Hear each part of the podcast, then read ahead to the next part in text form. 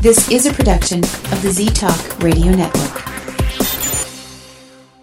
The views expressed and opinions given by the individual hosts and their guests do not necessarily reflect those of Z Talk Radio, its affiliates, or sponsors. Wow. It's dark. Well, let's have some light on the subject.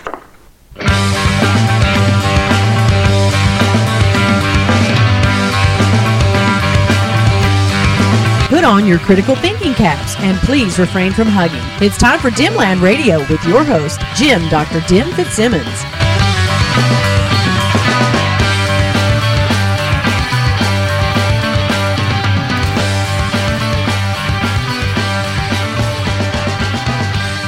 Hello and welcome to Dimland Radio on the Z Talk Radio Network at z talk radio dot com. I'm your host, Jim Doctor Jim Fitzsimmons. Remember, I'm not really a doctor. I just play doctor online. Niagara Falls. Uh, odd way to start the story, uh, the show. Um, Niagara Falls.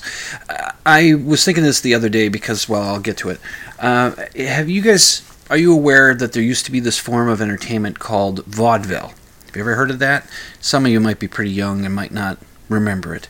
Uh, it's before my time, and I'm old, uh, so that's how far back it goes. Actually, it's uh, like the late eighteen hundreds through the nineteen thirties. Vaudeville was a was a thing, and what it was was essentially, uh, uh, if you remember, if you're old enough to remember the Carol Burnett show, uh, the variety shows, the variety television programs that there was, and I, I think I talked some about that last week. Mentioned some variety show stuff. So it was Carol Burnett, and there was uh, John Johnny Cash had a variety show. Glenn Campbell had one. Tom Jones had a variety show. Flip Wilson had a variety show. There was there were a lot of variety shows in the seventies, late sixties into the seventies, uh, and it, what vaudeville was was sort of that kind of thing because it was um, uh, it was. Uh, Uh, um, uh, a stage show in theaters around the country. There'd be theaters where ver- a variety of acts would go on and do stuff. There'd be animal acts. There'd be um, comic, you know, comedians or comic routines, one-act plays, acrobat acts, uh, stuff of all sorts of entertaining nature. Singers, storytellers, anything like that, uh, and people would go to see them. And there would be these old comedy routines from way back in those days. And Niagara Falls is one of them. Uh, it's it's been known by other names. Uh, it's known as uh, the Stranger with a Kind Face routine. Uh, it's been called Martha, uh, Pocomoco. But Niagara Falls was, seems to be the one that I remembered the most.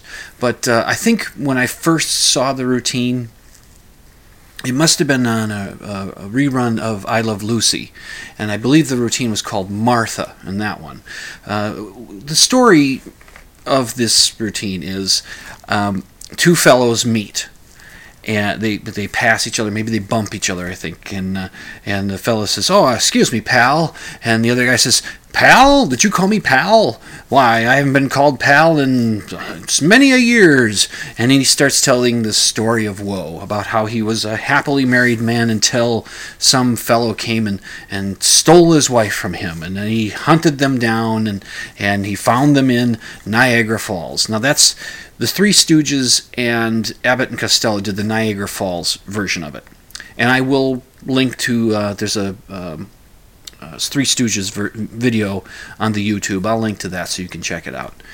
And so the guy that's telling the story, he, he it, it turns out that every time he hears the phrase Niagara Falls, it just, you know, it just wells up this violence inside him. He sees red, and and the and it's and he he, he you know he somehow the stranger with the kind face uh, gets duped into saying Niagara Falls.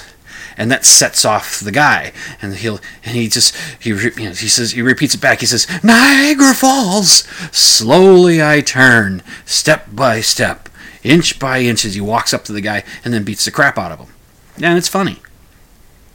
And it, the routine happens for a while, uh, and so I'll I'll show that. But why was I thinking of that?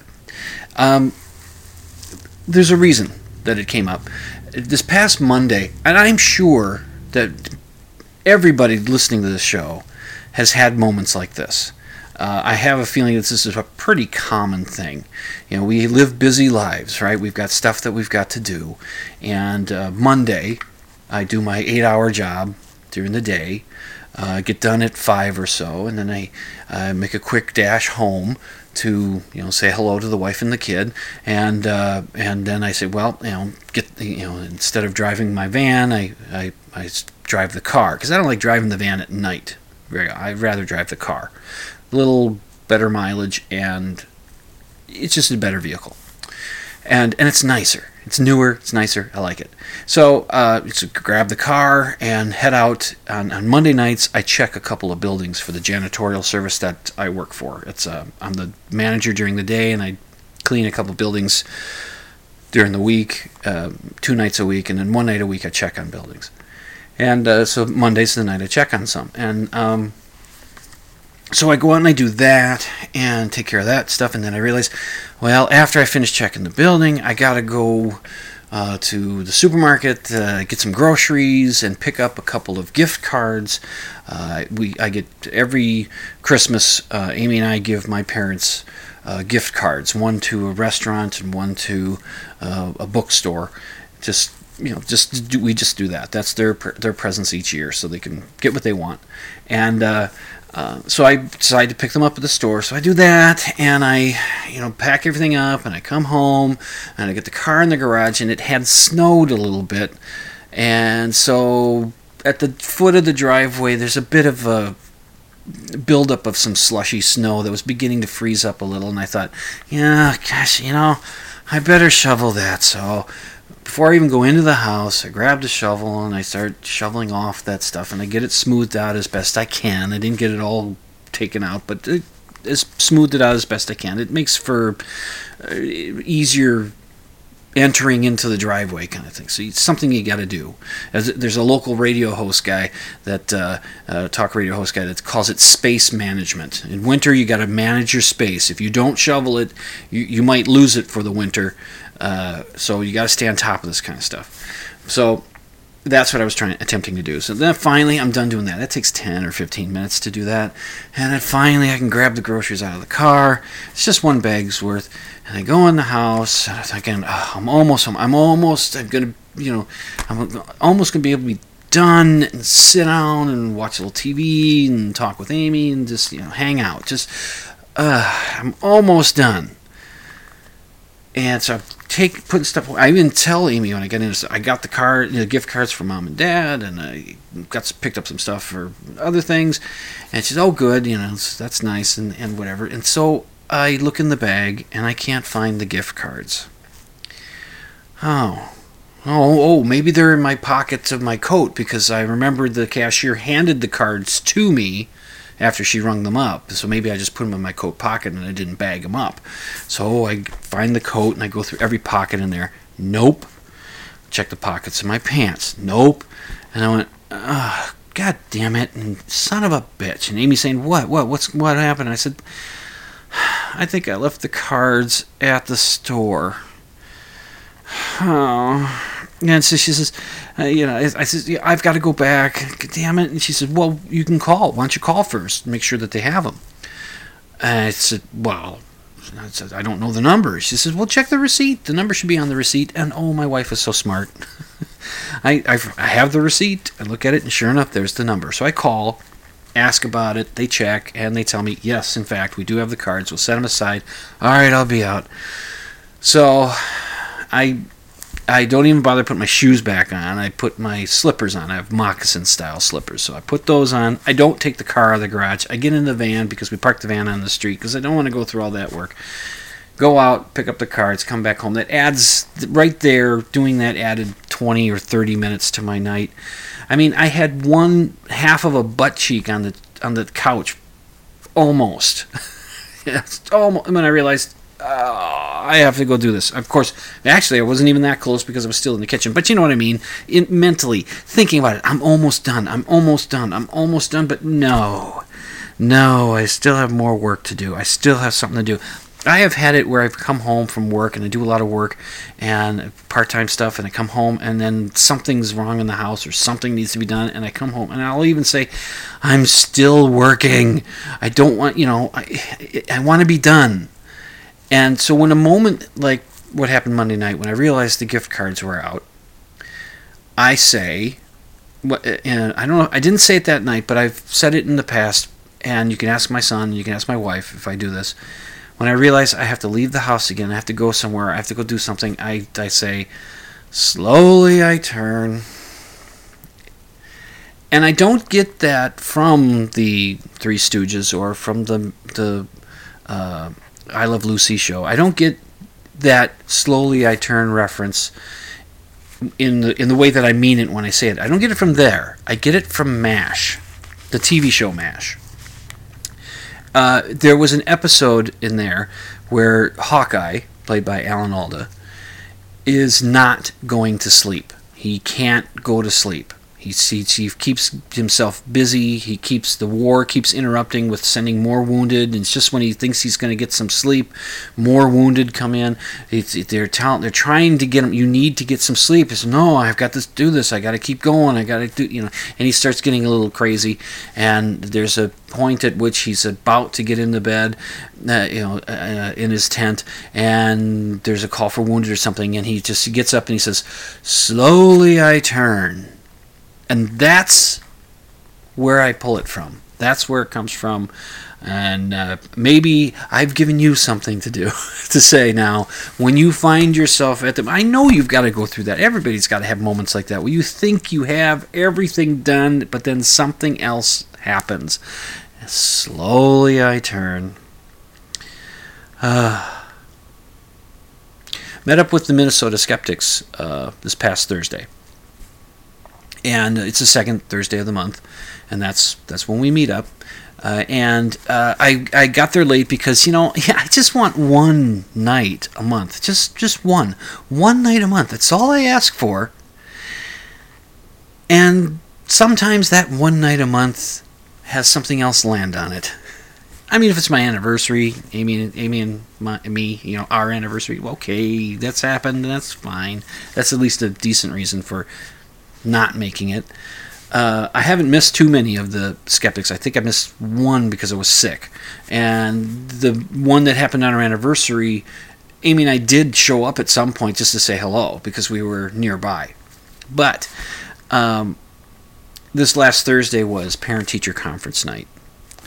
Oh, well, this is fine. Hayden's doing just fine in school. Well, his biology class, he could do a little better, but, you know, he'll work on it, yeah, and and I don't want to pressure him too much, but but his teachers all think he's a really good student and a good kid, and he's doing fine, so we're very happy, very proud of him.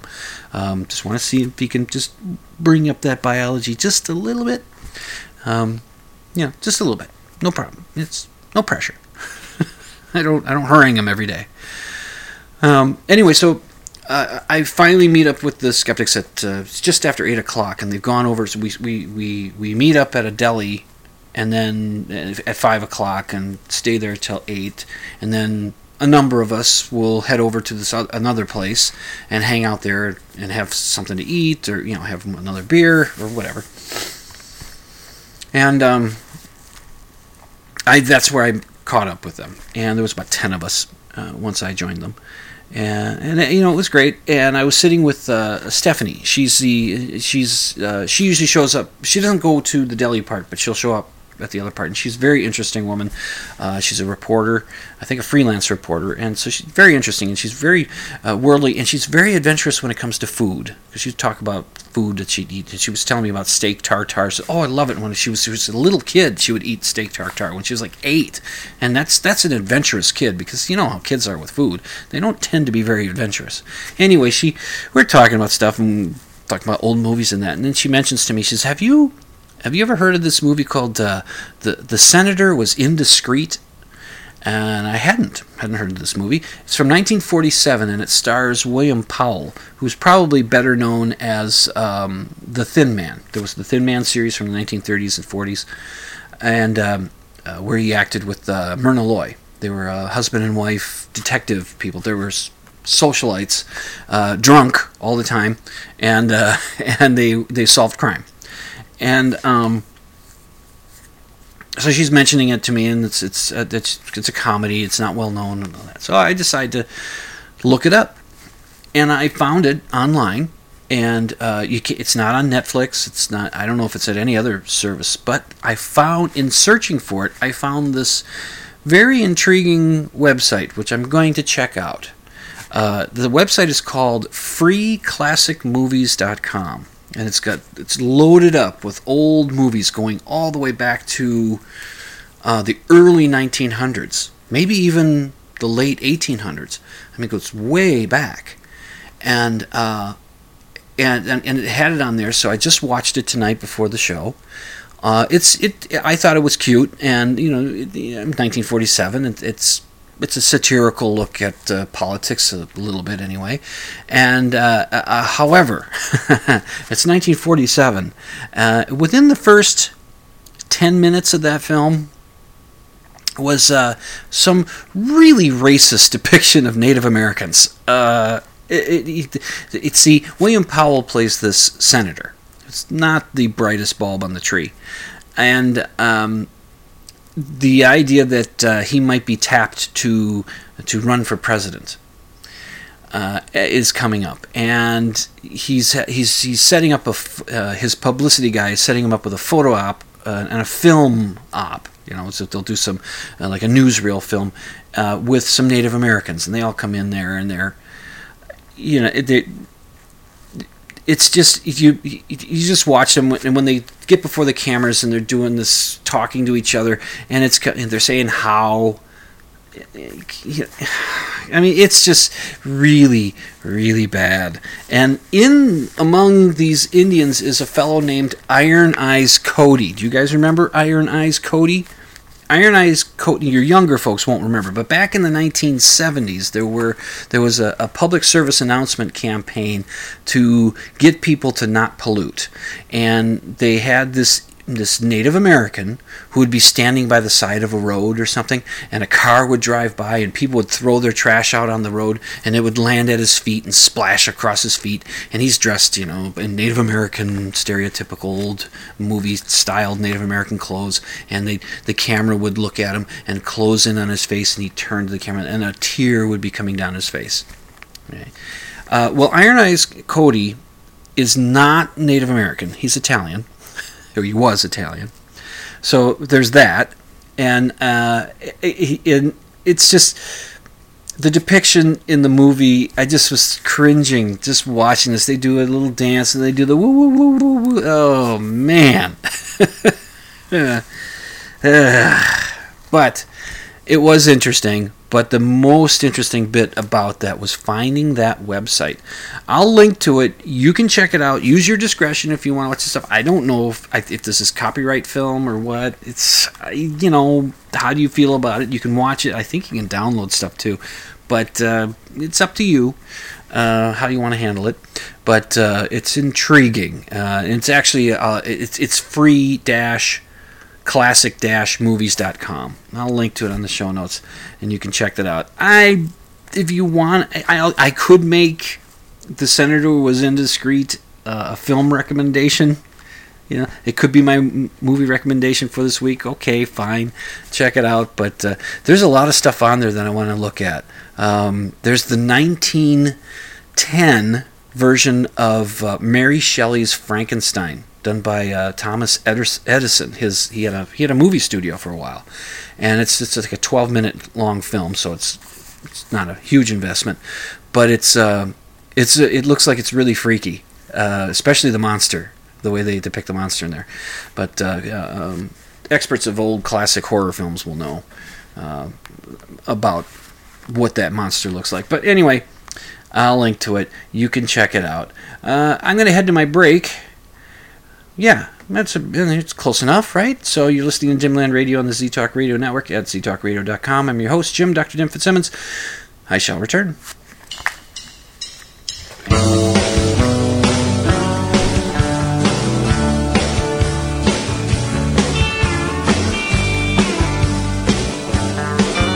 Looks kind of like an artist.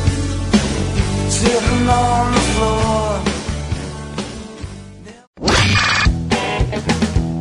Hey, this is Danny Potts from the Kentucky Ghost Chasers, and you're listening to Z Talk Radio.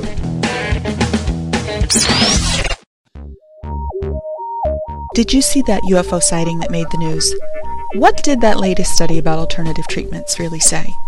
Is this photo making the rounds real or a hoax? Doubtful News is a unique website featuring news about pseudoscience, the paranormal, anomalies, and questionable claims framed with a skeptical view. Come visit doubtful news dot com every day for news about cryptozoology, conspiracies, shams, scams, and more. Follow us on Twitter at Doubtful News. Critical thinking is essential in assessing today's news. Doubtful News helps you decide, can you really believe this stuff? Hey y'all, this is Tangina. You're gonna give me whiplash looking up there at you. I've cleaned many houses, and I don't know what it is that hovers over Doctor Dim's house, but it was strong enough to punch a hole into this world and take his wallet away from him. And I think what we might be dealing with is the beast. Hold on. Did you just say that Doctor Dim doesn't believe in poltergeists, tiny fortune tellers, or the beast? Well, holy sh**. Why the didn't somebody tell me? Anyway, Doctor Dim's a skeptic. He'll be right back on z talk radio dot com. I still think this house is clean. If you don't clean up your room, the Board of Health is going to condemn it. The Board of Health doesn't even know about your room. What's more, they don't care. You know, if you keep making that face, it's going to freeze that way. Not unless you're someplace really, really cold. Actually, a lot of the warnings moms hand out are a bit exaggerated. If you don't get your blood pressure checked, you could have high blood pressure, not even know it, and you could die from a stroke. But she's right about that one. Fact is, high blood pressure contributes to two hundred thousand American deaths each year, and a third of those who have high blood pressure don't know it. If they did, it'd be simple to treat. Call the American Heart Association at one eight hundred A H A U S A one or visit american heart dot org on the web to learn more. Better still, ask your doctor to check your blood pressure. If you run with those scissors, it's the least you can do. We're the station that beats all the competition, and we'll prove it as soon as we hear any competition. You're listening to Z Talk Radio Network.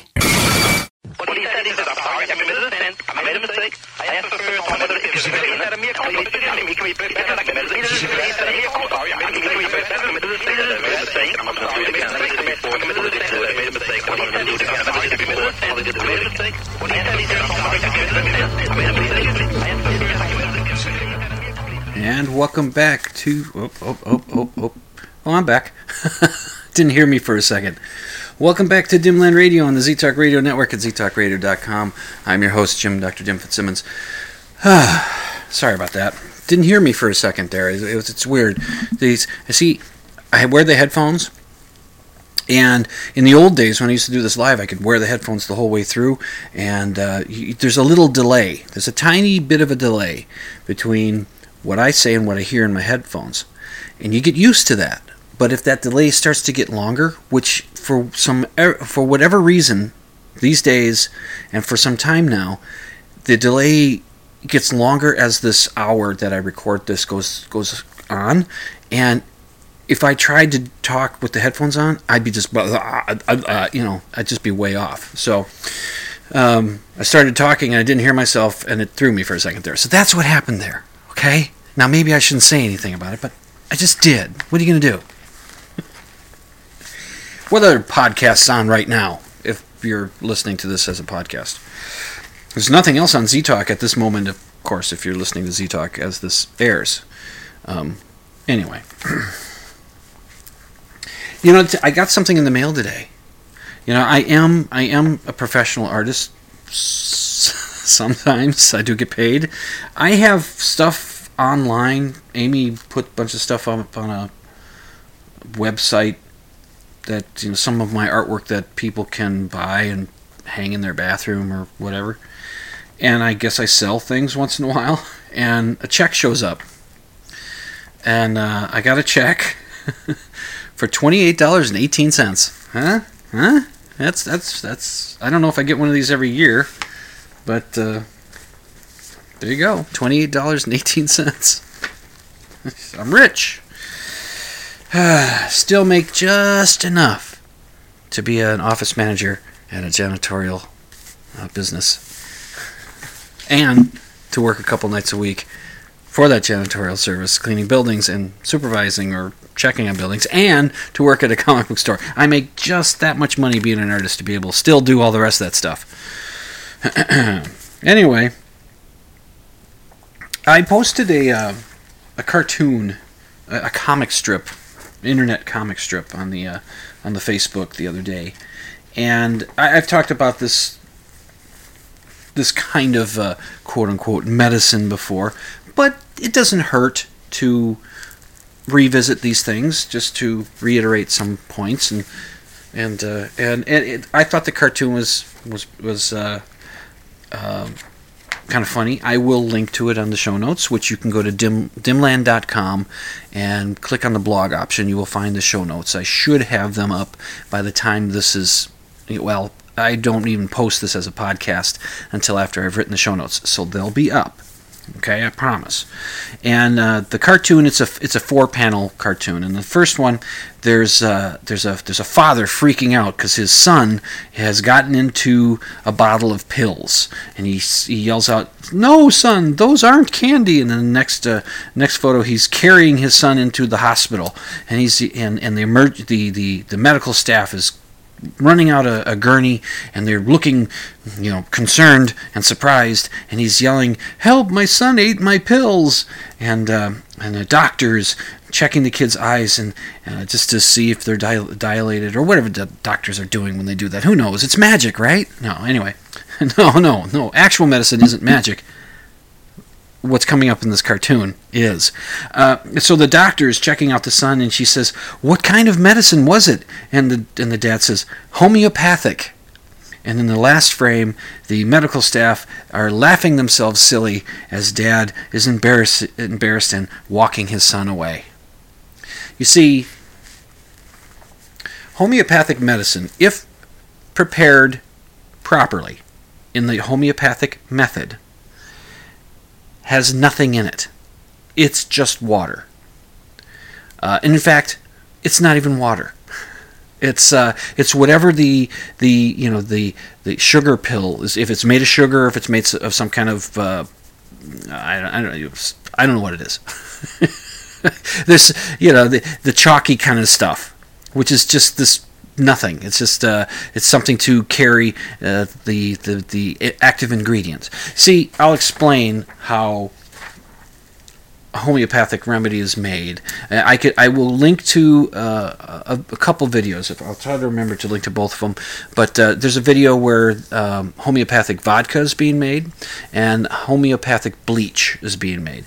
Or, well, I'll get to that in a moment. But what you do is you take some. You take a certain amount of water, and you you know like you know a hundred milliliters of water, and you take one milliliter of uh, uh, or you take you get have ninety nine milliliters of water, and you take one milliliter of whatever the chemical, whatever the ingredient, the active ingredient is going to be in this medicine you're going to make. And you take one milliliter milliliter of that, and you put it into the ninety nine milliliters of water, and now you've got one hundred milliliters there. Then you shake that up, and then you take one milliliter of that solution, put it into a, a ninety-nine milliliters of water, and you drop that in there. You shake that up, and then you take one milliliter of that, and you take it to the next one. And, and each time you do that, that is considered a a, a, a, a round of dilution, which is called a C. So the, if you do it once, it's one C.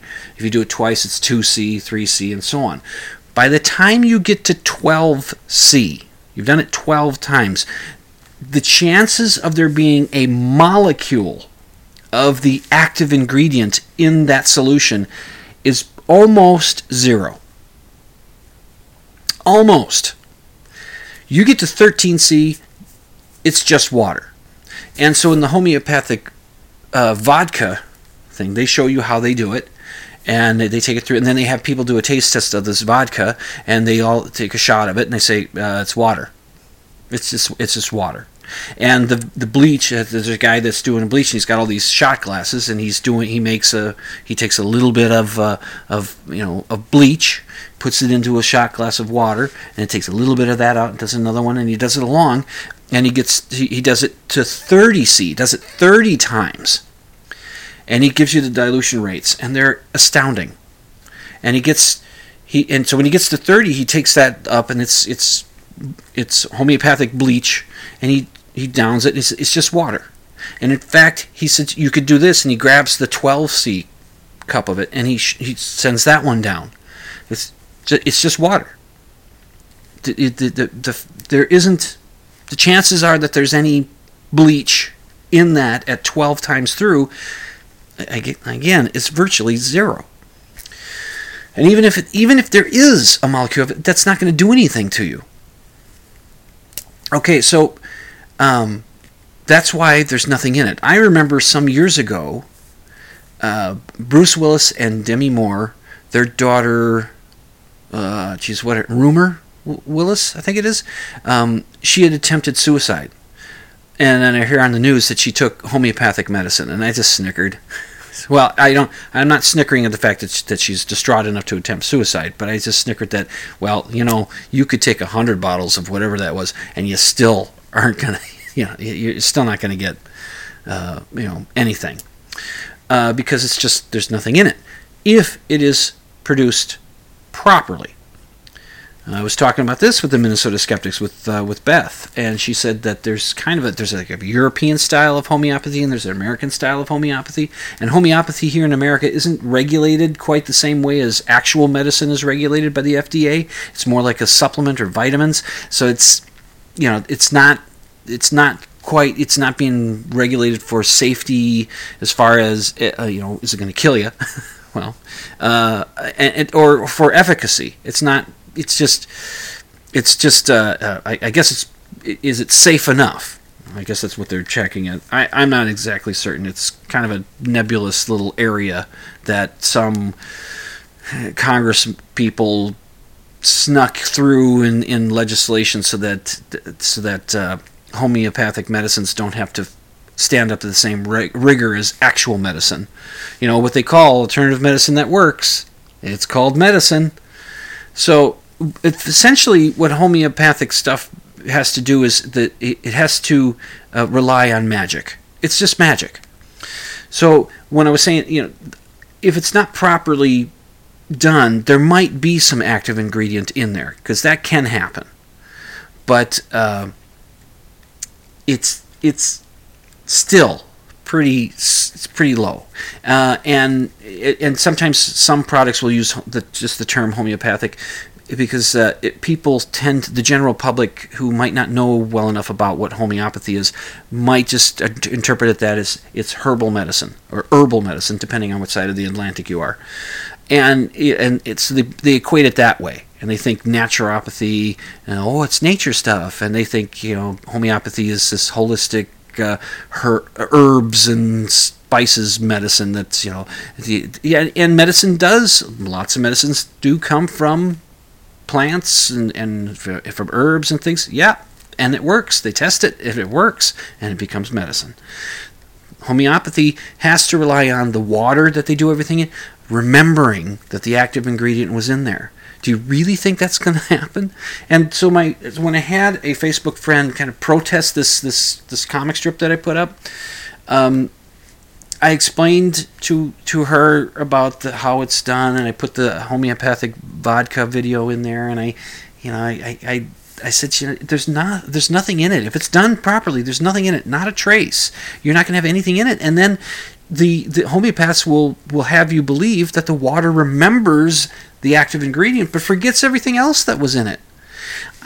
Travis of the Minnesota Skeptics reminded me that, that there is a homeopathic medicine that um, uses it's for it's for insomnia. Here's the other aspect of homeopathy.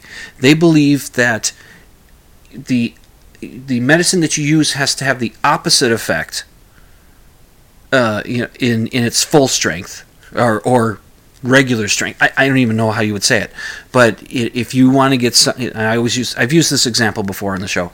Um, if you are having trouble sleeping, homeopathic sleeping pills might have caffeine as the active ingredient because they believe the opposite effect will happen when you prepare it properly in the homeopathic way.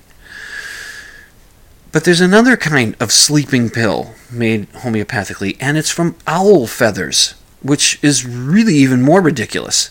See, because they, because what they think is the owls are nocturnal animals, so because they stay up at night, if you pre- if you prepare owl feathers in a solution homeopathically, you'll sleep at night. You see, it's the opposite effect. It's very bizarre, and it's it's hard to believe that people fall for it. But again, as I said, maybe a lot of people think that it just means it's it's. It's it's natural, it's safer, it's uh, uh, it's it's it's herbal. You know, maybe they think that's what it is, but it's not. It's just water. It's all it is. So, thinking about that, with the with the homeopathic vodka, actually following the the principles of uh, of uh, homeopathy, if you. I, I guess if you want somebody to be sober, to get sober, uh, or to remain sober, you give them some homeopathic vodka, because the opposite effect, you know, and and really that would work. And if you know if you're sober and you're drinking homeopathic vodka, you're going to remain sober because it's just water.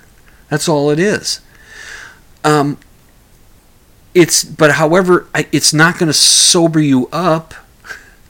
It's not it, you know, or, or it might uh, it might keep you better hydrated if you you know if and maybe your hangover would be less. I mean, if you're drunk, okay, this person, you know, Bill here is drunk. Quick, break out the homeopathic vodka. Start drinking this, Bill, and you'll sober up. Well, over a certain number of hours, he will just. Because that's what happens eventually. You stop putting alcohol in your system, you you sober up. So that would happen eventually, and drinking water would make the hangover a little less severe. But that's, I guess, what would happen. And I don't know what homeopathic bleach would do. Uh, bleach is a disinfectant, so I suppose if you want to infect something, use homeopathic bleach, I guess. I, I mean, and if you... It's, if you get bleach in the laundry and it takes the color out of your, your, your black pants, uh, you put the homeopathic bleach in, put the black pants back in there, will the black come back? I, I don't know. Or whatever color your pants are. It's it's nothing. It, there's nothing in it. So and and people get confused about it. Don't you get confused about it. Um, it's it's just not. It's just silly. Um Anyway, I'm going to take another break. I think that's probably a good idea. Uh, you're listening to Dimland Radio on the Z Talk Radio Network. I promise I'll remember that the sound is up, and I'll and I won't make that mistake. At least I'll. I, I promise I will. I can't guarantee it though. Ooh, I guess I should never promise because you never you could make a mistake. Anyway, you're listening to Dimland Radio. I'll be back.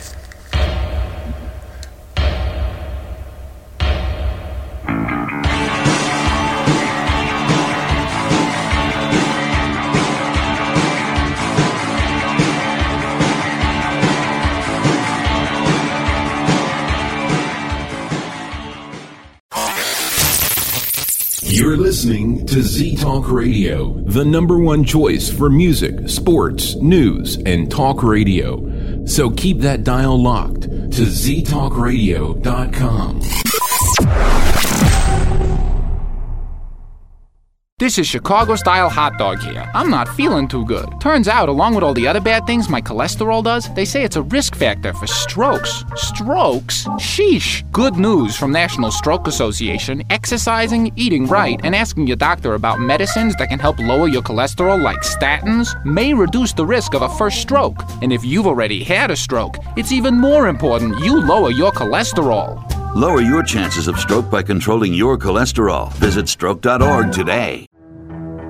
He's endlessly pushing the rock of reason up the hill of paranormal. It's Doctor Dim, and you're listening to Dimland Radio on Z Talk Radio Network.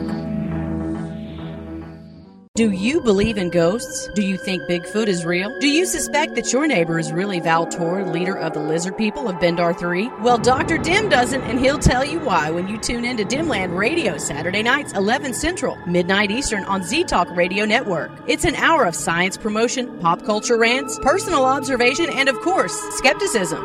Join Jim, Doctor Dim Fitzsimmons, Saturday nights, eleven Central, midnight Eastern for Dimland Radio on Z Talk Radio Network. We'll all be hornswoggled. You're listening to Z Talk Radio Network. You don't say. Oh, what? You think you went off to college or something? On Z Talk Radio dot com. That's the most amazing thing since Grandma survived the outhouse incident.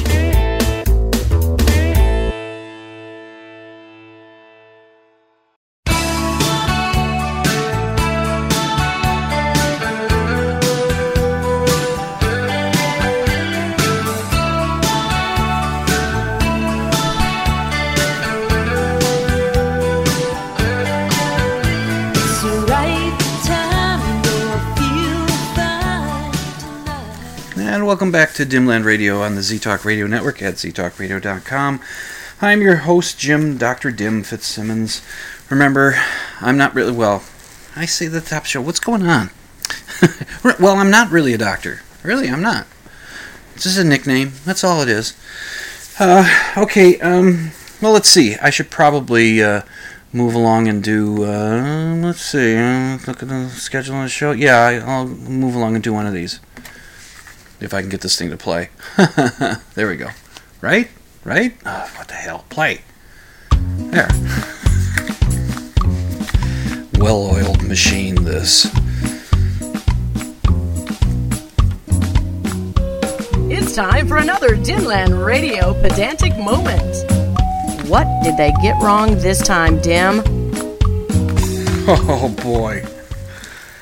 As you may recall, I think I've mentioned that I've I've been watching Mad Men. Uh, that series by A M C came out some time ago. Seven seasons worth. Uh, I'm up to s- almost done with season four. And the other night, Amy and I were uh, we were binge watching, and we just we just thought uh, we had a movie that we could have watched, but for whatever reason, you know, I thought, well, I'll watch a couple of Mad Men first, and then and then we just kept watching. And uh, in the series, uh, the main character, Don Draper, he has a daughter named Sally. And Sally's about ten years old at this point, and she's a little bit of a handful for uh, her mother, uh, Don and uh, Betty Draper. They're they're divorced at this point in the series. Sorry, I didn't mean to spoil that for you if you haven't watched it yet, but hey, what are you going to do? And anyway, so Sally's kind of acting out. Kind of, and there's there's things going that's going on in her life, and so, um, it, the, the you know Don and Betty decide that maybe it would be good for for Sally to see a child psychiatrist, and she goes to see uh, Doctor Edna, I think her name is, and so as a child psychiatrist, she uses, um, um, I guess more, uh, it would be gentler forms of, of getting kids to talk about what's going on to kind of to, to work that. So we see in there there's a scene where the two of them, they're sitting on a couch and they're playing Go Fish. Now I'm going to, sorry, I should assume you guys know how to play Go Fish, but just in case, when you play Go Fish, you I think you deal like seven cards. I think it's seven cards to the two players, right? And then you, the object is is to pair up the cards in your hand. And as you get a pair, you set that down. And the first person that pairs all their cards wins. And the way you do that is you ask the other person, do you have any of this card? And if they say if they say yes, if they if they have one, they give that to you. You pair that and you set it down. And your turn can continue. You can play it where each person just gets one one shot kind of thing, or they can keep going. You can play it that way, either way. And uh, and then if you ask the person if you have a certain card, and they don't, they say, go fish, because the, you know, the, each person has seven cards. The rest of the cards are put down on the table face down, and that's called the pond or the lake or whatever, where all the fish are. So you reach in, you pull a card out. If that card pairs anything in your hand, you can pair it up and set that down, but your turn is over. If you play, play a more cutthroat sort of way, you keep going until you get a pair. And then, then you can get a handful of cards and get farther away from going out. So that's how it's done, right? So, well, the scene's playing. The two of them are sitting on the couch. They're playing Go Fish. And as the camera does changes its sh- its its positioning, you know, the shots switch back and forth, there are times at which you can see the cards in their hands. You can see which what cards they have. If you wanted to po- it, it, they're not in terrific focus, but I recognize the cards. And me, being a pedant, start looking at the cards. I, I just, I'm, uh-huh, okay. And I think I've got the, the sequence right. Um, Sally asks Doctor Edna, uh, do you have any sevens? And Doctor Edna says, go fish. Doctor Edna asks, you have any aces? Nope, go fish. Sally's got any jacks? Nope, go fish. Now, in between all this, the doctor is getting Sally to talk about things that are happening at home and opening up about what's what her feelings are and things like that. She, she's working that in while playing cards, playing Go Fish with the kid. Now, I'm watching this, and I'm looking at the hands, and Sally asks for a seven. She asked for a seven or a jack, and and the doctor asked for an ace. I'm pretty sure those are the cards they asked for. And I'm looking at their hands, and I said, I said to Amy, they don't even have the cards in their hand. You know, she's asking for a jack. Why are you asking for a jack? You you you don't even have a jack in your hand. Don't you know how to play Go Fish? I mean, Doctor Edna, you're you're a woman in your fifties. You should know how to play Go Fish. You there's. There's, you don't have an ace in your hand. I said that to my wife, or words to that effect. And she says, that's just gross. What? Why is it gross? Why would you notice that? It's, I, I don't know. I just noticed it. It's like, you know, I think I might be an okay, I, I don't know if I'd be good at it. I might be a decent continuity person for film or television. And these are the people whose job it is is to notice these things. It's just, it, it, you know, the continuity person for that show should be looking at the script saying, oh, the script is calling for these characters to ask for these cards. I better make sure if the cards are going to be seen on camera that, that they're in the hand, because Jim is going to be watching and he's going to say, hey, wait a minute. uh, I know. Ah, gosh, I tell you.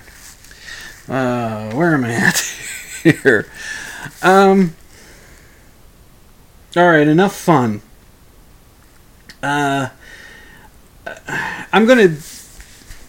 I've talked about this before, and a little different angle on this before. Um, and and I, whenever I step into the politics and the social kind of stuff, I, I have to be a little careful. And I know that most of the time I seem to be needling the left, and I don't I don't needle the right as much, and and that's because I'm just one conservative bastard. I'm getting sick and tired of you bleeding-hearted liberals. Just no, of course I'm not. I'm not that. You're all pablum puking. You know, if ten points if you know the reference where that pablum puking comes from.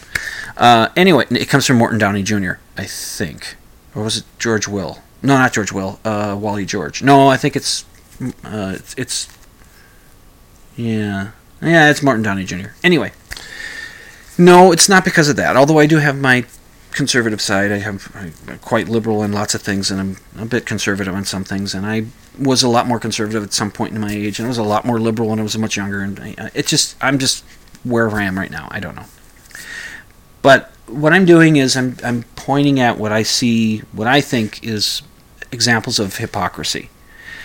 And I see so much, and it comes through Facebook, and I see so much of it through the Facebook that uh, uh, and it's be- and because of the nature of the of my friends on Facebook, they all, not that all, but quite a few of them tend to be left-leaning, liberal, Democrat, lefties. That they tend to be that way. So the stuff they post tends to have that that bias.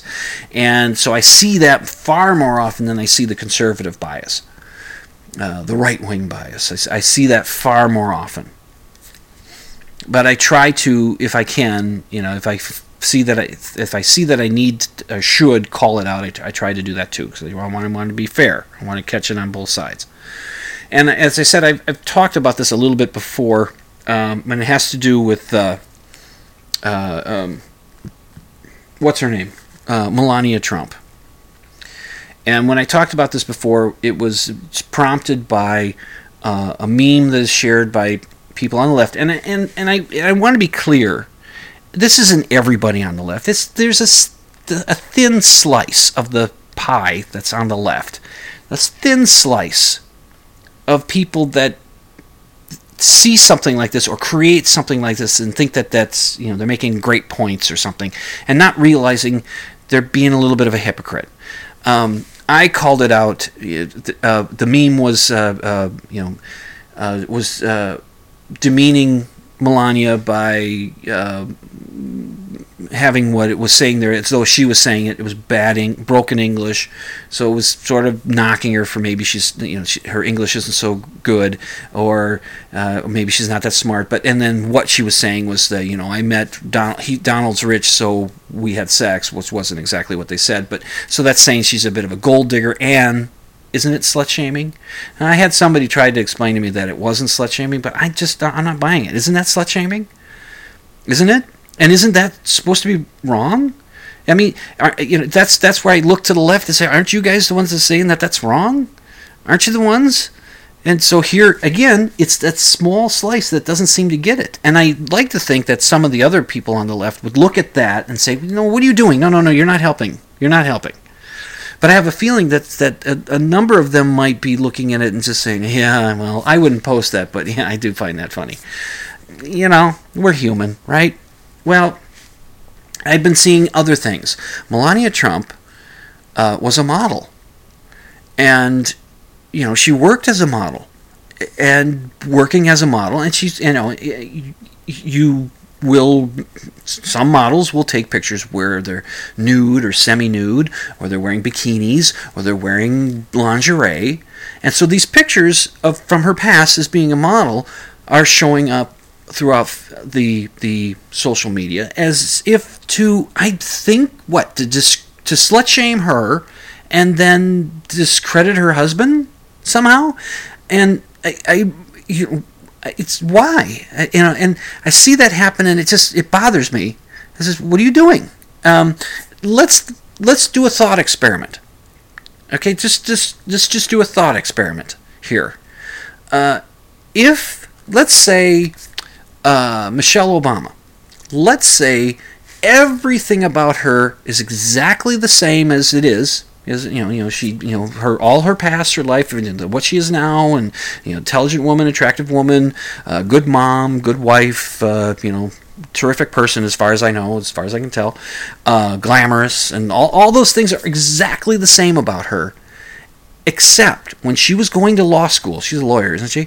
When she was going to law school to help support, you know, pay for tuition or whatever, she worked as a model. And in her past, as a model, she had taken some pictures that might be semi-nude, partially nude, uh, bikini pictures, lingerie pictures. Let's say these are in the, they're in the past. And people on the right find these pictures and they put them up as a way to slut shame her and discredit her husband. I don't know how that discredits her husband, but but it's it's. I guess that's the part of the reason why they're doing it. You on the left, especially those of you in that small slice that would put up the images of Melania in there, what do you think you're going to be thinking when you see that? What's your reaction going to be? And those of you on the right, remember when you see the other way, oh yeah, you know, you're you're, you're doing the same thing. You know, it's just like, it's well, it's it's as long as it's against the guy that I can't stand, I guess it's okay. But you should you should hold standards. Hold yourself to a standard. Hold the other people to the same standard, right? And I, and I see that same thing happening, or a very similar thing happening, with Leanne Tweeden. Now, she's the woman that brought the allegations uh, against Senator Al Franken, uh, and then other women have come forward, and she talks about how, you know, on the U S O tour, when he, he badgered her into practicing a kiss that they were going to do on stage, and he went a little too far. And then there's the pictures of him trying to, you know, pretending to grab her boobs, and, and she's sleeping. Some have said she was pretending to sleep. It was a, they were goofing, but I don't know about that. You know, I just know what I see there, and it says it looks pretty bad. And I've seen people sharing. People in that little slice sharing images of of uh, Tweeden, who was a model. She had there's pictures. She's posed for Maxim magazine. She's posed for Playboy, and they put a, a collage of pictures of her scantily dressed, topless, and they put those up as if this is somehow this discredits her because she's going after Al Franken. This is discrediting her. Now, I understand when somebody argues, look, she's a Fox News contributor, or she's affiliated with Fox News, and, and it appears she's very conservative, so maybe her motives might be a little questioned. But are we supposed to believe the victim? See, you know, so whenever I've seen that on Facebook, whenever somebody loads that up, uh, those pictures, my, my comment is always a one-word sentence question. So, what does that have to do with any? And well, I'm expanding there, but I just write, write so. So there's pictures of her like that. So what? You know, it's is that because she's posed for that she can't be sexually assaulted? That can't happen. You know, because no, well, the woman, you know, somebody like some other woman had made porn when she was younger. So she can't. So that that negates any possibility of being raped or sexually assaulted or sexually harassed. Because, well, you made porn when you were younger. Well, so what? It's what does that have to do with this? So please, everybody, before sharing, you in that small slice, step back and look at it and think, what am I? Would I, if this was done in my direction, if it was done from somebody on the right aiming it at somebody at the left, how would I react to that? Step back and think, is this what I want to put out there? Just do that for me. Uh, anyway, uh, do I have time? Ooh, yes, I have. I barely have some time. I have three cool things, and they're kind of interrelated. Um, uh, we have a couch. We had a couch that we got rid of. Uh, it was getting beat up and terrible and all that. And but we now have the couch that used to be my in-laws' couch, and. For the longest time, after we got it out of storage unit, actually not for that long, for a couple of months, it sat out on the porch. And I said, you know, I, I don't think I'm going to be able to put up a Christmas tree this year because last year I figured, ah, I'm going to put the tree out on the porch. The cat won't get at it. It'll look cool. I like putting up the Christmas tree, but I can't do it this year because the couch is out there and some other stuff is out there. I can't do it. Well, I came home from work Monday night, you know, before I had to go back to work and then to the grocery store and then shovel a little bit and then go back to the grocery store. You know, that that saga that I said at the beginning of the show. I got home and there's Amy sitting on the couch that was on the porch. She got it into the house by herself. Awesome. That's cool. And then Tuesday night, I came home from work and she says, come here, I want to show you something. And she takes me out onto the porch and she's got it all cleared out. She made up an op- opened up plenty of space, and she says, "Is that going to be enough room for the tree?" And I said, "Yes." And I am. This is number two cool thing. I can put the tree up, and I was so surprised at how excited I was to be able to put the tree up. So I'm going to do it this weekend. I'll get the tree going. I'm looking forward to it. I. It, it's weird, and I know I'm an atheist. I like Christmas. Don't believe in the whole reason behind it. You know, the mythology behind it, but.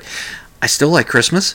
Um, and the number three cool thing, somewhat related to this whole, you know, moving in the couch and the porch and all that, Amy's been going through stuff that we have from her from her parents that's in the house. She's just been opening up boxes and bins and going through stuff and figuring out what what we keep and what we get rid of. And she found a magazine. She found a magazine. It is Sports Illustrated. It's May, or not May, November fourth, nineteen ninety-one.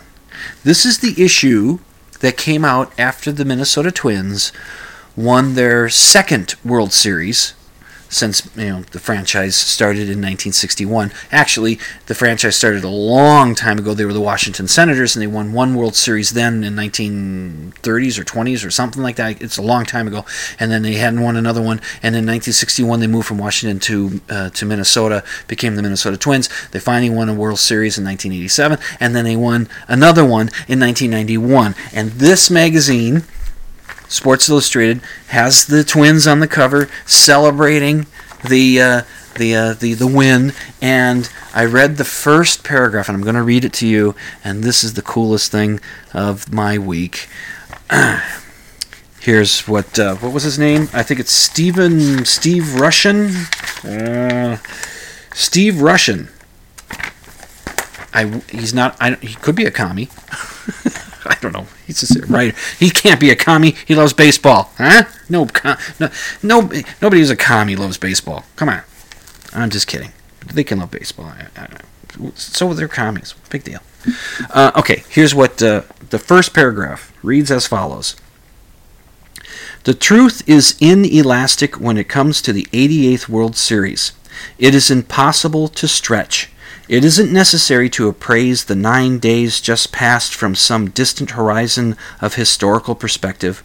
Let us call this series what it is now, while its seven games still ring in our ears.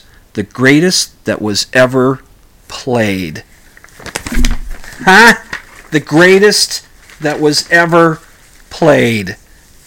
And that was the nineteenth. That was the eighty-eighth World Series. By the time it got to the hundredth, and I know I've mentioned this in the past, I think it was either uh, E S P N Online or Sports Illustrated Online. I can't remember which one. They ranked the one hundred World Series, and guess which one was number one? Yes, the nineteen ninety-one World Series between the Minnesota Twins and the Atlanta Braves. That was some hell of a series. Well, I hope you've had at least three cool things happen to you this week. Good night, Herr Doctor. Good night, Frau Blucher. Well, I've come to the end of another show. Thanks for listening. Uh, remember to be skeptical, and extraordinary claims require extraordinary evidence. Yeah, I said that right. It sounded weird for a second there. Uh, you've been listening to Dimland Radio on the Z Talk Radio Network at z talk radio dot com, and, I, and this is Jim, Doctor Jim Fitzsimmons, reminding everybody out there to sleep with the lights off.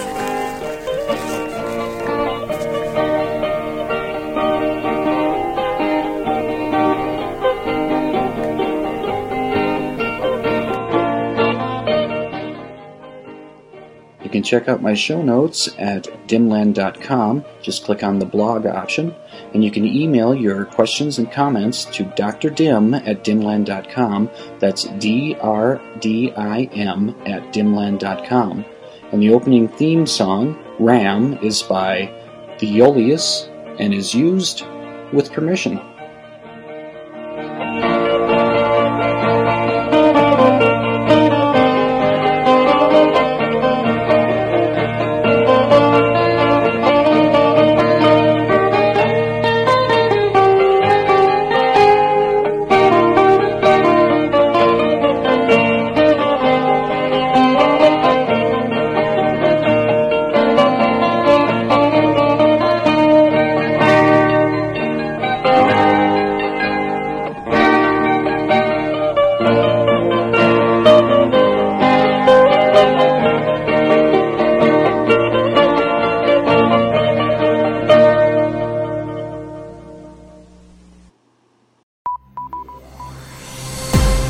This has been a production of the Z Talk Radio Network.